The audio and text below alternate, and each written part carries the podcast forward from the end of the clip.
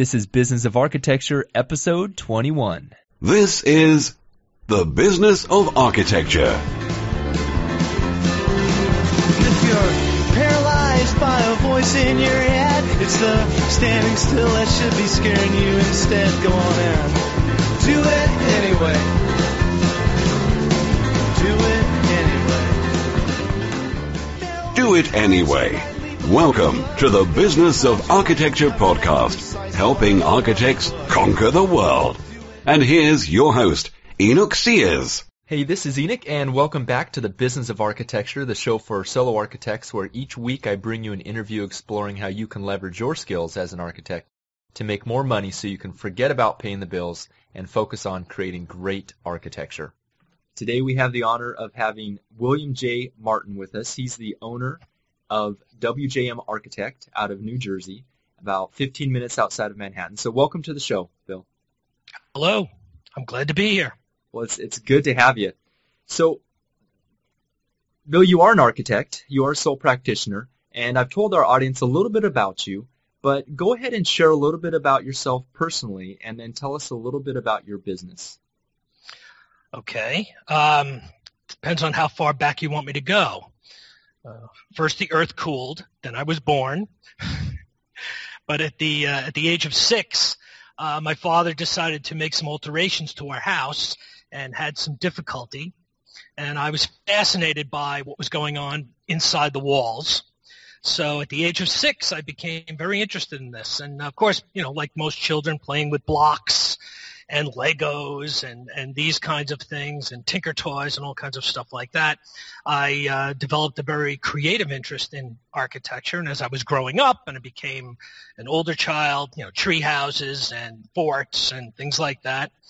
And uh, as I got to be a teenager, I started to learn more about this profession. And I was very intrigued by it. I thought it was a great way to spend my life. So I decided that uh, this is what I would study. I also dabbled in photography a little bit as a teenager, um, but that's how I ended up deciding on architecture as a profession. I applied to colleges. I got into most of the colleges. Uh, I got into my top three, that, uh, but I wasn't shooting for Ivy League. I was shooting for a well-rounded education. I uh, attended Carnegie Mellon University for three years. I spent the first two years in the architecture program, and I decided that I needed to have a broader horizon, and I decided that uh, I wanted to understand the business and economic side of the profession. So I spent the last year at Carnegie Mellon in managerial economics, uh, and then I left Carnegie Mellon for Pratt Institute in New York City, which is not far from where I am now in Brooklyn where I continued my architectural degree and also studied real estate development so that I could have a well-rounded understanding of the economics of design. I needed, I realized early on that I needed to know uh, the underlying economics behind the decision making that goes into creating buildings. And this is not something I, that I found was part of their regular curriculum. So that's that's my educational background.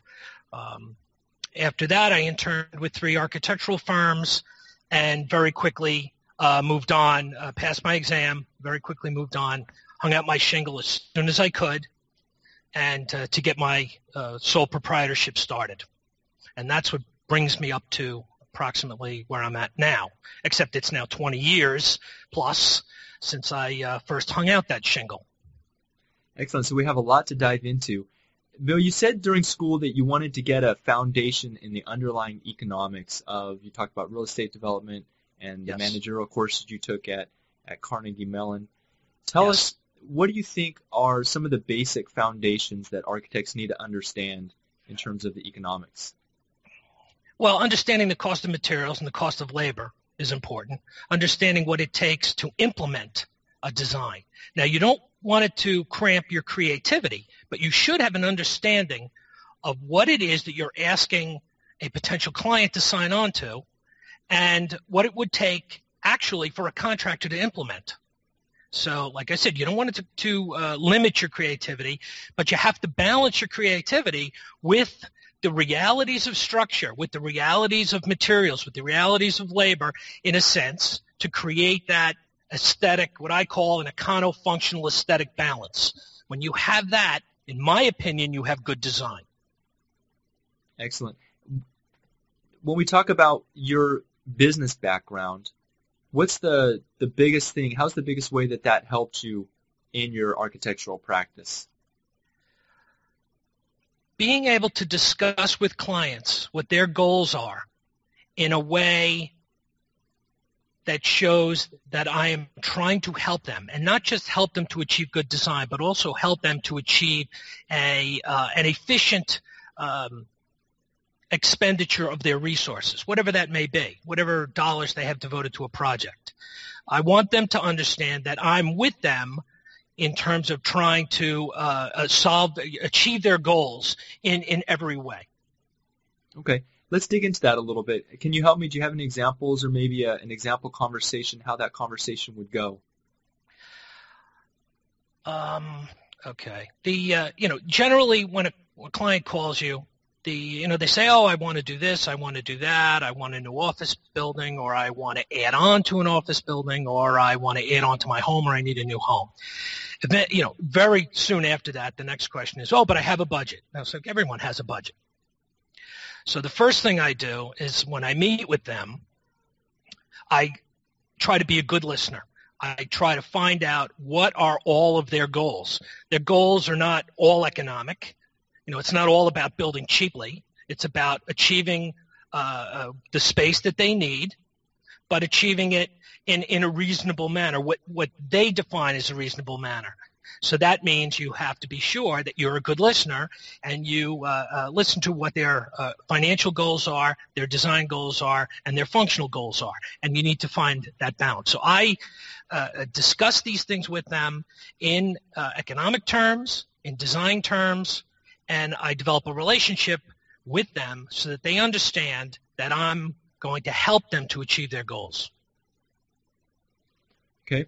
And so what are some example uh, questions that you might ask those clients on your first visit with them? Well, first of all, I never ask them what their budget is. I ask them, what is it that you are trying to do? And they'll say, let's, let's use um, residential design as an example. There, uh, in this area, there's a lot of homes that are already here. We're, we're in a well-developed area. I wouldn't characterize it as, as uh, urban, but it's it's very suburban. Lots of homes, big lawns, things like that. People are looking to instead of move, they they like where they are. They like their towns. They like the school systems. They want to uh, improve their home, and they need more space. So I have to find out from them what does that mean to them. Is it bedrooms they need? Is it bigger kitchen they need? Is it a family room they need? What is it that they need? Um, and I encourage them to because it doesn't cost anything to talk about it. I encourage them to you know tell me what you really need, and then what I do is I start to discuss with them potentially what these things might cost. I don't do it at that initial meeting. I take some time, digest what they want, and then and I look at their property survey. I look at any existing drawings I may have of their house if they have any, um, or if it's a new home and I do some basic budgeting for them initially based on careful listening of what they told me they were trying to achieve. And then I begin a discussion about, okay, this is what you told me you wanted to do. This is how much I think it costs, plus or minus. So this is what you're getting yourself into. It gives them a chance to take a step back early on in the design process and understand what the value is that they're going to get in relationship to what they're going to spend, in relationship to the ultimate aesthetics and the design of, of their home. It helps them to understand their goals. That's the first thing that I do. That's before okay. I even that's before I even quote a fee. And then when they get that initial budget estimate back from you, is there a typical response? Are some of them surprised, or do they take it in stride? What's the is there a kind of a typical response you get at that point? Well, this, this is exactly why I start this way, because uh, everyone has a different idea of what things cost. Um, some people are surprised uh, you know, that it's as reasonable it is, but those are in the minority. Most people are shocked at how expensive construction actually is. Um, and because of my background, I can get them pretty close. Provided they tell me everything that they are trying to accomplish, I can get within uh, 5 or 10% of ultimately what it will cost to do what they want to do. And that's based on, you know, normal middle range stuff, the, the normal things that people expect to find in this area, uh, you know, in terms of 2013 dollars, so to speak. So I, I speak in very economic terms when I talk to them about costs because they're very concerned about it. They have to make sure that they can secure the, the financing and the resources to uh, implement the design. So it's important that these discussions happen early on. Okay. Now, have you? What would you? What would be? I'm going to play devil's advocate here. What would you say if the client at that point says, "Okay, um, Mr. Martin, thank you for thank you for taking your time to do the budget you know, these numbers seem a little bit high. We talked to our, our brother-in-law. He's a contractor, and we're going to do owner build. Um, you know, he says we can build this for $80 a square foot, and your numbers are higher than that. How do you, where do you, ha- how do you handle that conversation? This happens all the time because very often uh, when others talk about construction costs, they leave a lot of things out a lot of uh, builders and contractors, and, and there's nothing wrong with the way they do. There's an actually economic reason why they do it, but they leave out a lot of the finishes. They'll leave out the tile in the bath. They'll leave out the bathroom fixtures, the lighting fixtures. They leave all those things out. So what happens is their numbers will gel down to a lower number than what I'm talking about. But I make it clear to my clients that I'm talking about complete and finished construction. They're going to want bathroom fixtures. They're going to want lighting fixtures. They're going to want kitchen cabinetry. They're going to want the stone countertops. I mean, I'm not talking about bare bones bottom line stuff. I'm talking about normal middle range finish and fit up that most people would want in their market. And again, I talk very, I, very often I will talk in economic terms as I describe design so that they will understand that I'm here to help them to achieve their goals. Is there any time when just because of what the client, the way the client is approaching them, that you want to vet them a little bit, that maybe say, maybe, maybe you're not the right client for me because you can sort of see down the line that there's going to be problems with their budget numbers. Does that happen very often? Uh, it, this happens all the time, and I am fortunate that I do not have to take on every client that comes my way. Um, and part of the reason why I do this initial evaluation of what they're trying to achieve is to help me to ascertain as to whether or not it is achievable based on what they're telling me their project constraints are. If I don't feel that their goals are achievable based on uh, what they describe design-wise and what they describe as the resources available to execute the design, I will politely decline the project. But I make it clear to them because I, I want to help people. I became an architect to help people people struggle with this all the time and they're talking with other people who may have a vested interest in their decision making. So, you know, as I decline a project, I will say to them, you really need to be very careful how you proceed because you could end up making an expensive error. So take a step back, you know, be calm about it, but make sure that you understand the context into which you are now about to try to achieve something that, in my opinion, may not be achievable. Bill, I'm trying something new today with the interview, and I want to ask you for a success quote. Did you come prepared with a success quote that you can share with us today? Um, I did. uh, I'm a big fan of Mies van der Rohe.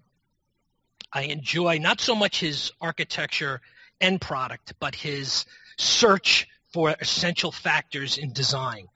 Um, so I, I prefer his quote, God is in the details, as being very descriptive um, as to what we do as architects on so many levels. Uh, in fact, I've turned it around, and many people have turned it around and said, "Well, the devil is in the details." So then you've got to decide whether, you know, which force do you believe is the stronger spiritual force. But the the fact is that the details matter in everything. They they matter in your conversations with clients. They matter in your conversations with contractors and other construction professionals. They matter in the, the uh, construction documents. They matter in the design documents.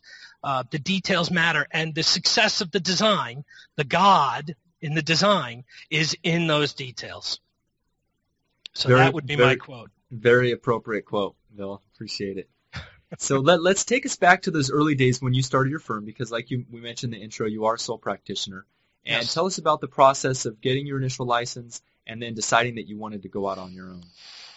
All right. I uh, I realized very early on, almost bef- even before I was in college, that I needed to understand the economic basis behind what I wanted to do professionally.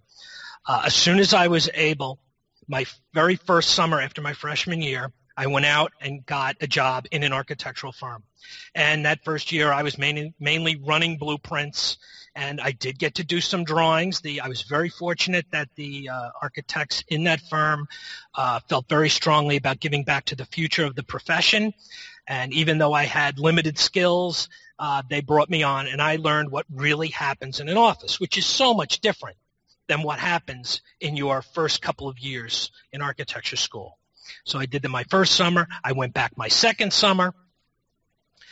And um, after I left Carnegie Mellon and went to Pratt, I pushed all of my course load into three days so that I could then work the other three days.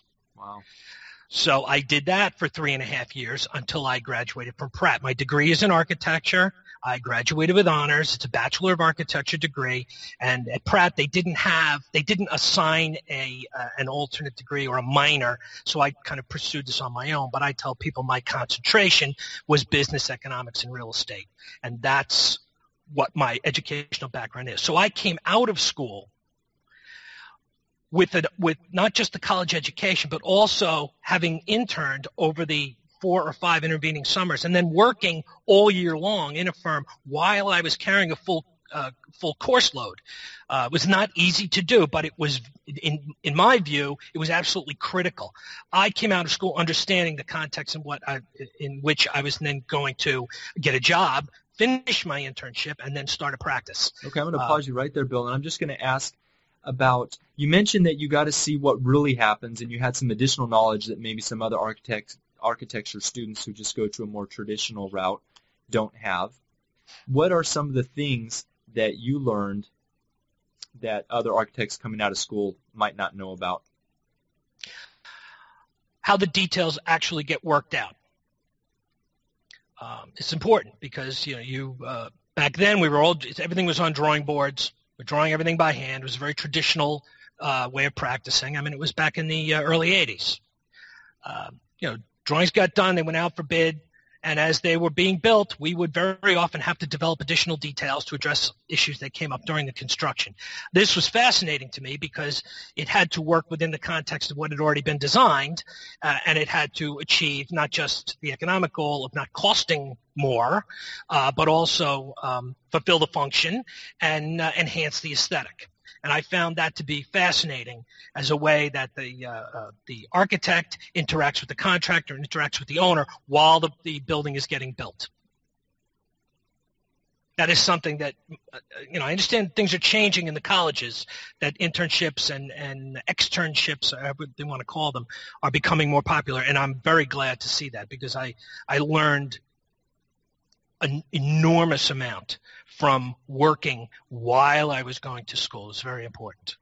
In fact, when I came when I came out of school, when I applied for jobs, it was uh, we were in the middle of a recession. I sent out ten resumes. I got eight calls, and I got four offers. So I was very fortunate to have that experience. It also gave me an edge uh, in terms of trying to get a job coming right out of out of college. So that that I can't stress that enough. So let's, let's boil down. Let's boil down one lesson for students that are in college that might be listening to this now from what you learned about your experience to help you get a job. How would you boil that down into one sentence? I would say into one sentence. Oh or my a couple sentences. I could speak for hours and volumes on this. Um, study business, take economics, basic economics. Doesn't have to be complicated.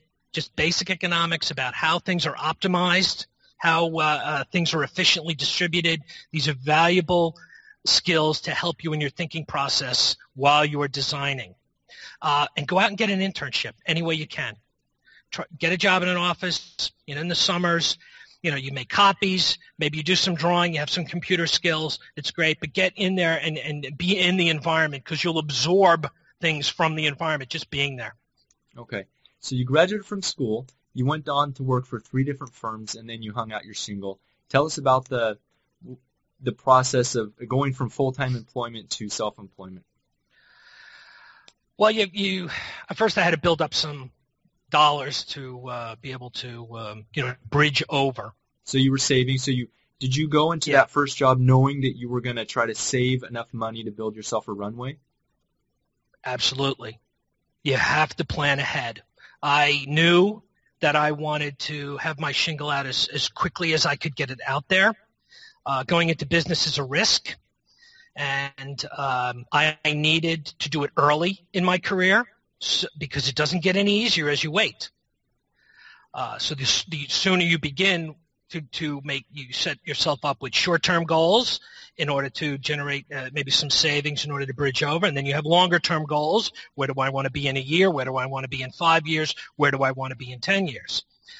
Um, these are the kinds of things that you have to decide early on. Now, some architects come out of school; they want to go to work in a large firm. They want to do, they want to be involved in high-profile skyscrapers or things like that, and that's great. That's wonderful, but that wasn't for me. I wanted creative control, and I wanted to start from the ground up.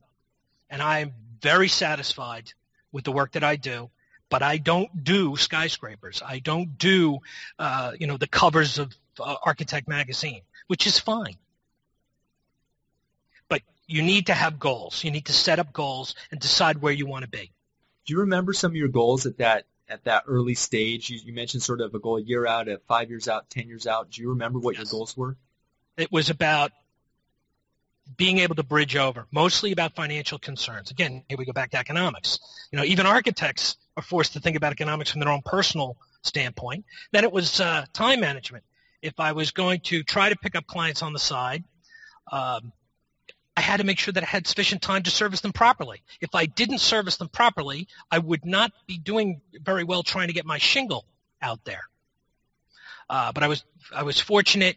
I um, I was able to find clients fairly easily, which many of my colleagues complained that they were not able to do that. Um, I mean, it's just from connections, family, friends, and things like that. But it gave me a start so that I could then um, take the risk and leave the firm I was with, hang out my own shingle, and begin my own firm. When you started your firm and hung out your shingle, do you remember how long of a runway you had in terms of months before you would be forced to be homeless and starving? uh, well, fortunately, my uh, fiance, now wife, was working full time, so there was some. I had a little bit. I wasn't going to end up out on the street necessarily, provided I behaved myself. Uh, but I had uh, I had a timeline of about a year. I had to get it set up within a year, and I was very determined. Um, and that's the way it worked out. I was very fortunate. It's uh, you know it doesn't always work out. no, that's But very you- true, and we, I know we've seen that a lot. What are some of the keys that you think helped you to be able to get clients in those early days? Just the approach that I described at the beginning of this interview is how I approach everything. Clients noticed immediately, especially, especially commercial clients who are very concerned many times about resources, that I was someone that they could talk to, that I wasn't talking about um, high design, far-flung ideas that were going to ultimately be risky for them to try to implement because there were too many things that were undefined about how it would end up. I talk to them in real terms, in economic terms. They get their comfort level uh, to a point where they're comfortable with me, and then all of a sudden, it was like the floodgates opened up. Okay, and when I'm trying to go back in my head and figure out what that once again what that conversation would be like, so that maybe other architects would like to do the same thing, or or people who are looking to go out on their own can sort of recreate that conversation. If you had a commercial client come in there, what sort of things would you say to demonstrate that you are capable, that you're going to pay attention to the budget, and that, like you said, they don't have a lot of risk of you doing some strange thing that they haven't heard of before or taking them from left field. First, I want to point out that risk is not all about money. Risk can also be about hiring someone and you're unsure that they're going to be able to complete the task that you're giving them. So I would focus more on that. What I do is when I get a commercial client, I research them. I try to find out about them. I try to find out what, the, you know, I ask them what their goals are. Um, but I also try to find out some background information about them ahead of time so that I can understand better what their goals really are. If I have a commercial client that's built a lot of high design, then I focus more when, in my discussions with them about how we can achieve more high design. A client like that has the resources to implement a complex design and they're not afraid of it. They want to understand that you have the skills to create the design that they're looking to implement. Now, a client that is a small operation, a small commercial operation, is going to be much more focused on economic resources like money, financing, construction costs, things like that. So when I, as I research my client, as they tell me about what their goals are, I focus my conversation onto those aspects. I can do both. As an architect, we're trained in aesthetics, functions, and you know, with all the experience I have and my education, I'm also trained in the economic side. Uh, many architects develop that economic sense as they practice. So this is how I approach a new client, especially in the commercial side. Okay. So you mentioned in terms of going out on your own, just going to rephrase here, you said that you had saved up enough money to get you through a year of practice. Yes. And that you had a network of friends and family that was able to provide you with some early clients. Right. Did you do any active marketing during those those early years? Um, it was before. It was really before email started. Email didn't take off for a while, so the internet was uh, was not there yet. Uh, it was basically, you know, being out there, being in the community, being known. Um, I sat at the time I was appointed by the local government here. I was appointed to the zoning board to be a member of the zoning board, volunteering in the community. That's an unpaid unpaid position, by the way. Uh, but you, uh, but that's how you get your name out there. You, uh, you know, p- people meet you in the community. You're volunteering. You're helping the community. You're helping people, and then they find out you're an architect, and suddenly they, uh, they find out that they need one, or, or maybe they don't know that they need one, but in a conversation with you, in the context of, of, of you know, helping the community, they find out that you're a good resource. You want to be a good resource for the general population. And that's how you get recommendations, and that's how you get referrals, and that's how you can pick up clients. Okay. So in addition to volunteering and getting yourself out there, did you do any other active marketing? I didn't initially because it's expensive. It, it was expensive at the time. You're talking about print media essentially at the time. So I uh, I relied on the clients that I had, and I asked them point blank, please recommend me to your friends and family if they need something. I mean, even if they're not sure they need something, please give them my name. I will come and talk to them about it, and uh, you know, I can at least help them if they want to decide against something. I can help them decide against it. Even, in fact, I have that conversation with clients even today. Uh, very often they'll ask me, you know, is worth doing this? And I said, well, that's you know a question you have to ask yourself. But maybe you're not ready to do anything. Why don't you sit back, you know, for three or four months, do some more homework, and call me then. Bill, I've heard that running a firm by yourself as a sole practitioner is like pushing boulders uphill.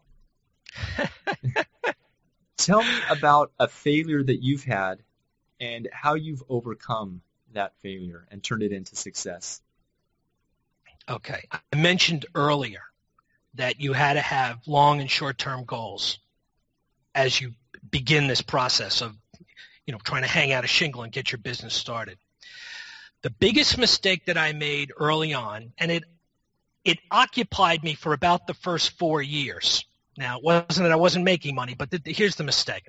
I wasn't clear with myself as to whether I wanted to be a big firm with lots of employees or whether I wanted to be a small firm and focus on design and have less employees or in the current situation have, have no employees. At that time, again, computers were coming into use, but they were not there yet. So you're still talking about drawing by hand.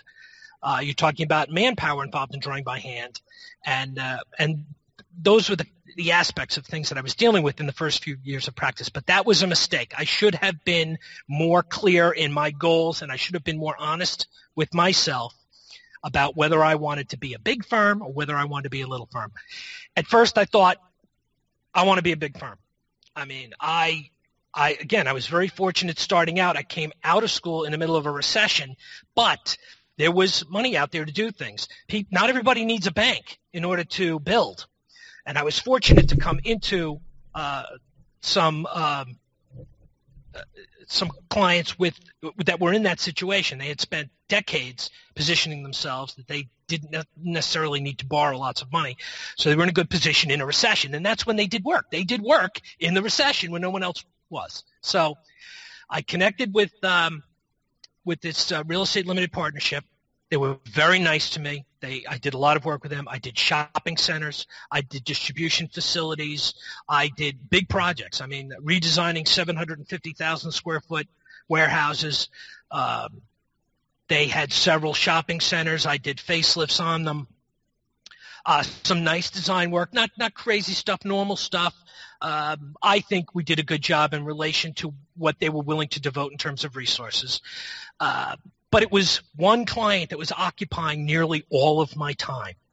And I did that for about three to four years. Now, I did have other projects going on with other clients, but I was hoping that that large client would then branch me off into other large clients. That didn't materialize. I learned a valuable lesson from that. Uh, they were very good to me. And, um, you know, as the economy, believe it or not, as the economy started to get better, they started to do less. Hmm. So I had employees. I had, uh, uh, at one point I had uh, three employees plus myself. And then of course you have to start to worry about things like overhead and payroll taxes and, you know, all the business aspects of, of running a firm, which I realized having gone through that, and I'm in a way it's good to make mistakes because you learn a lot. Having gone through that, I realized that I didn't go to architecture school and and I'll say suffer through that, but it wasn't really suffering because it was a joy to, to learn and do the work. But I didn't go through all of that to run a business and sit in a chair in an office. I wanted to design it. I wanted to be on site. I wanted to talk to the client. I wanted to create the design. I wanted to create the details. I wanted to do all of the things that I was taught to do in college and in my internships. So I began to pull back. And as time went on, I just allowed employees to go until it was, I was just a sole proprietor. And I am, and I've been doing that now it's probably about 15 years now that I've been sole proprietor, uh, and I enjoy it immensely. And a lot of the reason that I've been able to do it has been because of the imp- tremendous improvement in computer technology in terms of how computers help us to execute our, our designs. And what are you referring to specifically in terms of the computer helping you? Uh, well, I started with a program called Generic CAD, which was a very simple 2D uh, drawing platform. Uh, and that was great because it allowed me to, uh, you know, develop a lot of details and, and, and such. Again, this was even before the internet was really the internet. This is, you're talking about maybe the early 90s. Mm-hmm. Uh, and then I branched over to AutoCAD. Uh, and I bran- and I went to AutoCAD probably in the late 90s, and I was using AutoCAD up until about 2003 when I had a salesman come into my office who was trying to, because I was using the um, LT version of AutoCAD, and he wanted to sell me the full version of AutoCAD. It was very expensive.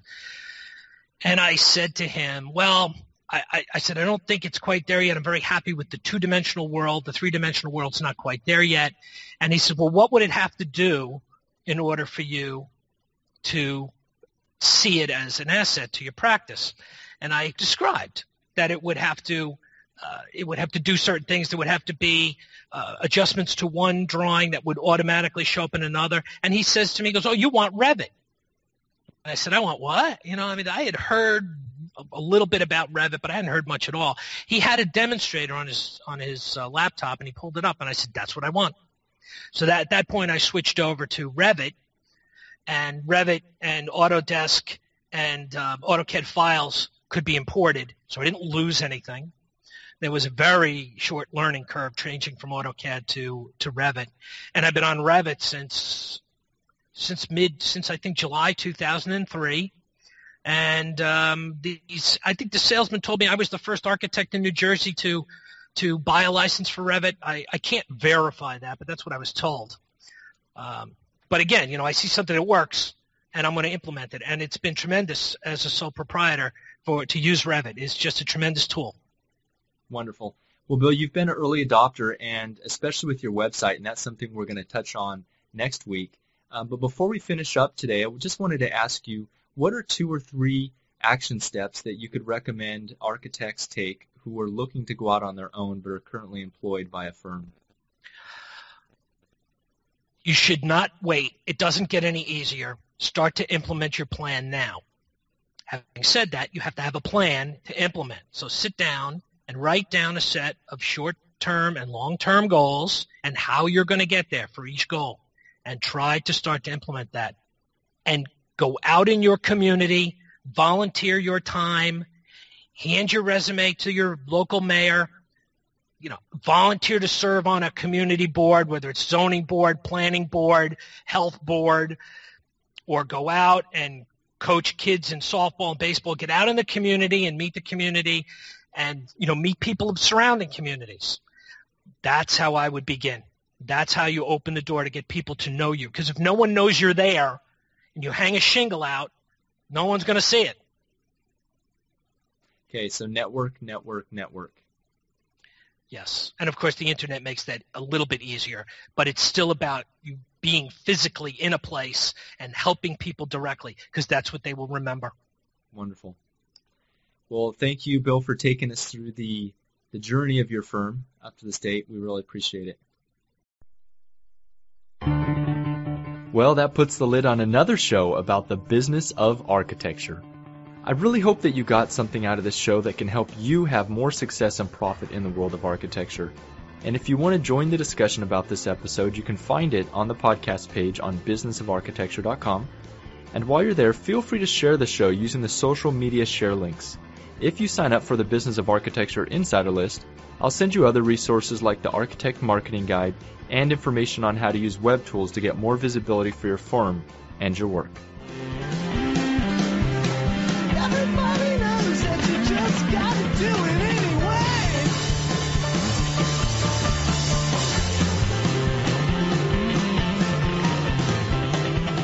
views expressed on this show by my guests do not represent those of the host, and I make no representation, guarantee, promise, agreement, affirmation, pledge, warranty, contract, bond, commitment except to help architects conquer the world. Bump music credit to Ben Folds 5. Do it anyway.